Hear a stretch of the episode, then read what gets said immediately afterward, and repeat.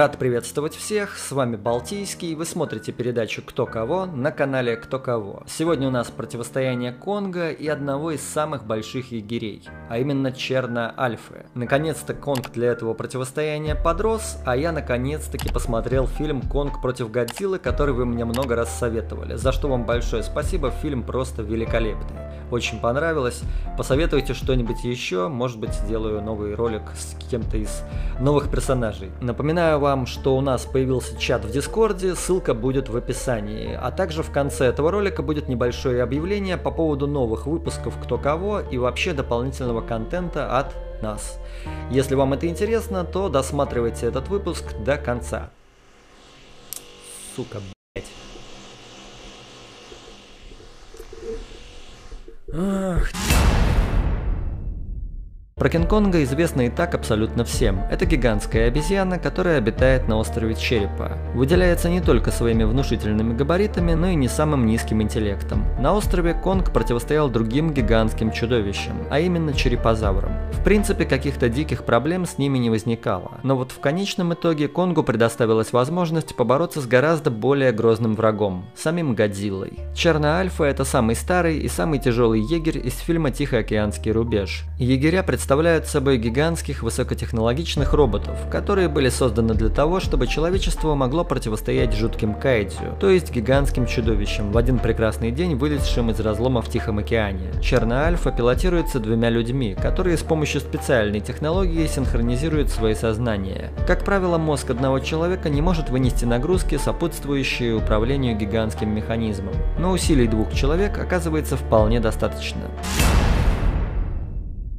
Начнем с самого интересного, с габаритов. Если в острове Черепа Конг был порядка 30 метров, то к противостоянию с Годзиллой он очень сильно вырос, и его рост стал составлять 102 метра. Черна Альфа это один из самых больших егерей, и в какой-то степени по этой причине ранее мы не могли брать его в противостояние с Конгом. Его высота 85 метров. Получилось так, что после вырастания Конга егерь уже уступает ему, но все-таки разница не такая безумная, чтобы это сразу стало причиной для слива. А учитывая, что Конг зачастую достаточно сильно сгорблен, как и любая обезьяна, чисто визуально противники могут выглядеть рядом практически одинаково. Что можно сказать по массе? В отличие от роста, масса Конга до конца четко не указана но в целом он должен весить около 5000 тонн. К слову, для сравнения, 60-метровый тролль Йотнер, который сам по себе мощнее Конга в комплекции, весил около 3600 тонн. Так что даже по такой логике все довольно закономерно. Черна Альфа весит практически 7000 тонн.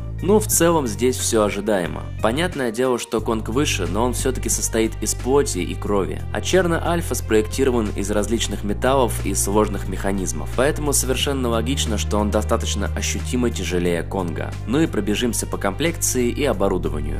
Конг, в общем-то, обладает довольно-таки прочной шкурой, но пробить ее можно. В целом он полагается на свои конечности, ну и на клыки в пасти. К оборудованию раньше можно было отнести деревья, которые Конг периодически вырывал из земли и использовал как дубину. Однако теперь гигантская обезьяна обзавелась настоящим оружием. Это топор, сделанный из шипов Годзиллы. Топор обладает полезным свойством. Он не только невосприимчив к лучу лучу исполинского ящера. Более того, Годзилла может его заряжать. Вот только в нашей битве это все едва ли поможет. Можно сказать, что все эти свойства полезны только в схватке с Годзиллой или если Годзилла помогает тебе с кем-то сражаться. Что касается Черна Альфы, то это робот с самой толстой броней. Собственно, это и объясняет его огромный вес. Броня рассчитана в первую очередь на тяжелые прямые удары. Вместо условной головы у этого егеря располагается ядерный реактор, а сам экипаж находился в грудном отделе. На плечах робота располагались две гигантские турбины. Собственно, их наличие подразумевает возможность атаковать кайдзю огнем. При этом приоритетное орудие этой модели это Тесла кулаки, обладающие по-настоящему убийственными убийственной физической мощью. Также эти кулаки способны провоцировать мощнейший электрический импульс, который, как правило, мог обездвижить любого кайдзю.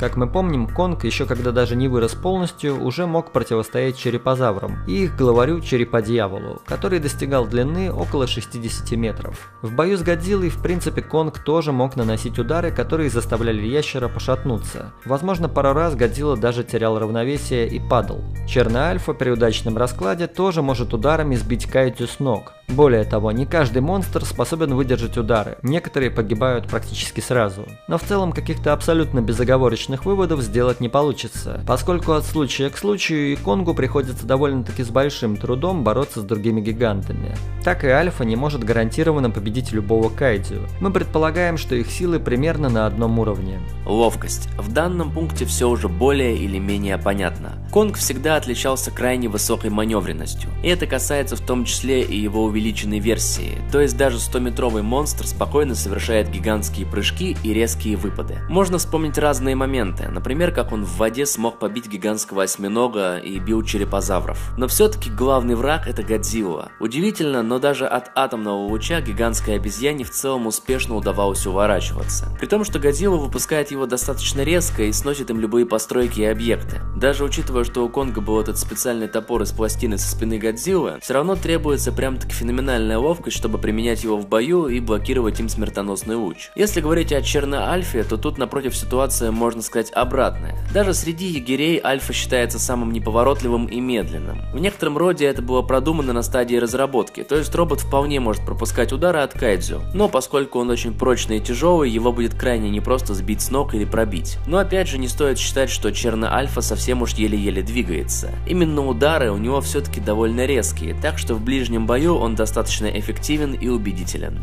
Стойкость. Конг обладает прочной шкурой, которую, впрочем, можно пробить или прорезать. Поскольку Конг, как правило, борется с какими-то гигантскими существами, то их укусы тоже могут повредить его тело. В принципе, можно сделать вывод, что прочность Конга не такая уж и высокая для существа его габаритов. То есть тут прямая пропорциональность. Он прочнее обычной обезьяны настолько же, насколько и больше ее. Даже если вспомнить про атомный луч Годзиллы, то для Конга он смертелен. Даже легкое попадание по касательной сразу же ранило обезьяну. А например, тех же гнусов Годзилла вынужден был атаковать прямо в открытую пасть. По-другому их было толком и не победить. Ну и также надо отметить, что реально мощные удары могут вырубить Конга. Черно-Альфа, как уже было сказано, весьма мощный робот. Даже если его сбивают с ног, он вполне может подняться и продолжить бой. Пока целостность кабины пилотов не нарушена, аппарат может функционировать, в том числе и в воде. Кстати, у Конга тут могли бы быть проблемы. Он, очевидно, долго в воде не протянет. Это мы видели еще в фильме.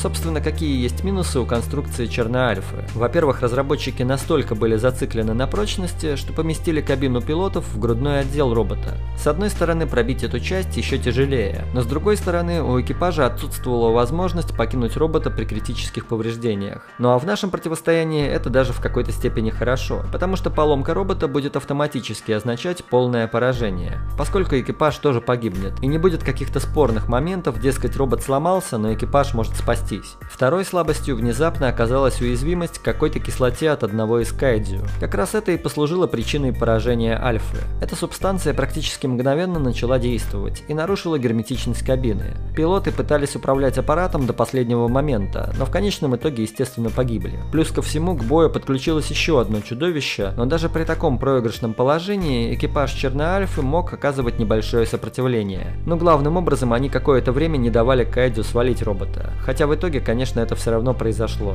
Мы считаем, что все-таки Альфа все равно по прочности будет круче. Да, если сравнивать с Годзиллой, то его луч, скорее всего, и робота тоже повредил бы. Но опять же, если, к примеру, лучом отсечь руку робота и руку Конга, очевидно, Конг будет в гораздо более плохом положении. Потому что он умрет от кровопотери или болевого шока. А Альфа просто будет с одной рукой. Да и потом это можно будет починить. Ну и также кислота, которой была повреждена броня Черной Альфы, явно также убила бы и Конга. Тут, в принципе, особых сомнений нет. Интеллект. После фильма «Конг против Годзиллы» стало очевидно, что эти твари более или менее разумны. Более того, Конг чуть ли не владеет языком жестов и кое-как может объясняться с девочкой. Оказалось, что он не только может вырывать деревья и использовать их как дубину, а еще имеет и нормальное оружие – топор. С Годзиллой они опять же смогли объединиться в нужный момент и противостоять меха-Годзилле. Очевидно, что и для этого потребовался бы какой-то разум. Вряд ли обычные животные абсолютно разных видов смогли бы так осознанно слаженно сработать в тандеме. Если говорить о Черно-Альфе, то само собой речь идет об интеллекте экипажа, а это естественно человеческий интеллект. Даже несмотря на достижения Конга в этом аспекте, все равно он явно глупее человека. У пилотов егеря, конечно, есть некоторая сложность синхронизацией и потребностью в слаженной работе, но именно экипаж Альфы обладал огромным опытом. Они много раз участвовали в битвах и имели рекордные показатели по синхронизации сознания. Так что в данном случае, наверное, нет смысла это учитывать как какой-то минус. Также надо понимать, что пилоты довольно хорошо защищены. Они, по идее, не должны быть ранены, если кабина не сломается. А тот же Конг даже просто от ударов и ранений неизбежно будет испытывать боль. А в таком состоянии его действия явно уже не будут особо продуманными. Пилоты же могут запаниковать только тогда, когда непосредственно им будет угрожать прямая опасность. Но как было показано в фильме, они продолжали что-то делать, даже когда их кабина уже была затоплена. Но это говорит еще в том числе об их высоком таком уровне отсутствия страха, скажем так. Подведем итог. По габаритам ничья. Конг выше почти на 17 метров, но зато почти на 2000 тонн легче. По оборудованию перевес в пользу Черноальфы. Кулаки с электроразрядом и огнеметы против когтей и топора Конга. Ну тут все очевидно. По силе ничья. По ловкости однозначно круче Конг. По стойкости перевес в сторону Черноальфы. И по интеллекту тоже круче экипаж робота. Так что в итоге у нас побеждает именно Черноальфа. Ну и теперь небольшое объявление. Помимо Discord-чата у нас появился аккаунт на сервисе Boosty. С помощью этого сервиса можно поддержать наш канал материально. В свою очередь мы будем туда выпускать дополнительный контент. Например, как вы помните, у нас был такой формат, где мы обсуждали противостояние без монтажа, а просто в разговоре. И в целом обычные ролики у нас, конечно, больше собирали, но тем не менее некоторым зрителям такой живой формат больше нравился. И собственно на сервисе Boosty у нас будет несколько роликов в месяц именно в таком вот лайт формате формате. Если зайти на саму страницу, здесь мы видим три уровня подписки. Первый уровень подписки это 150 рублей в месяц, базовый уровень. Собственно, за эту сумму вы получаете ранний доступ к нашим обычным роликам на кто кого и кто кого плюс. И, собственно, там вы можете смотреть эти ролики раньше, чем все, и смотреть их без рекламы. Там не будет монетизации и не будет, собственно, встроенной рекламы. Они будут загружены отдельно по ссылке. Помимо этого будет благодарность в титрах в виде вашего никнейма в конце роликов. Ну а также вы получите доступ к чату в Дискорде. Второй уровень подписки это расширенная подписка 400 рублей в месяц. Здесь вы получите несколько разговорных роликов на тему кто кого, собственно, в таком формате, как у нас уже было на кто кого плюс давно. Их будет около 4-5 в месяц,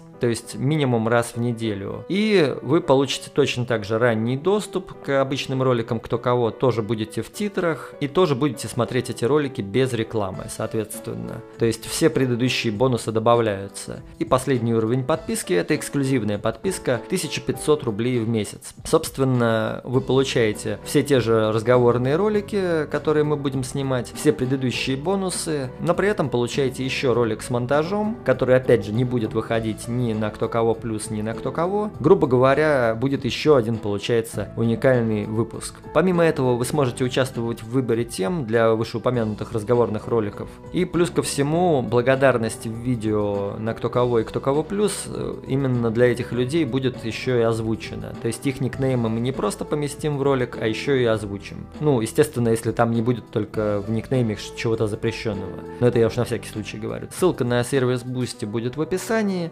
Естественно, это в первую очередь для тех, кто хочет нас поддержать. Все-таки ролики выходят очень часто, и знаете ли, это тоже требует своего рода усилий. Монетизацию на ютубе постоянно снимают, и вообще много всяких проблем, всяких этих алгоритмов.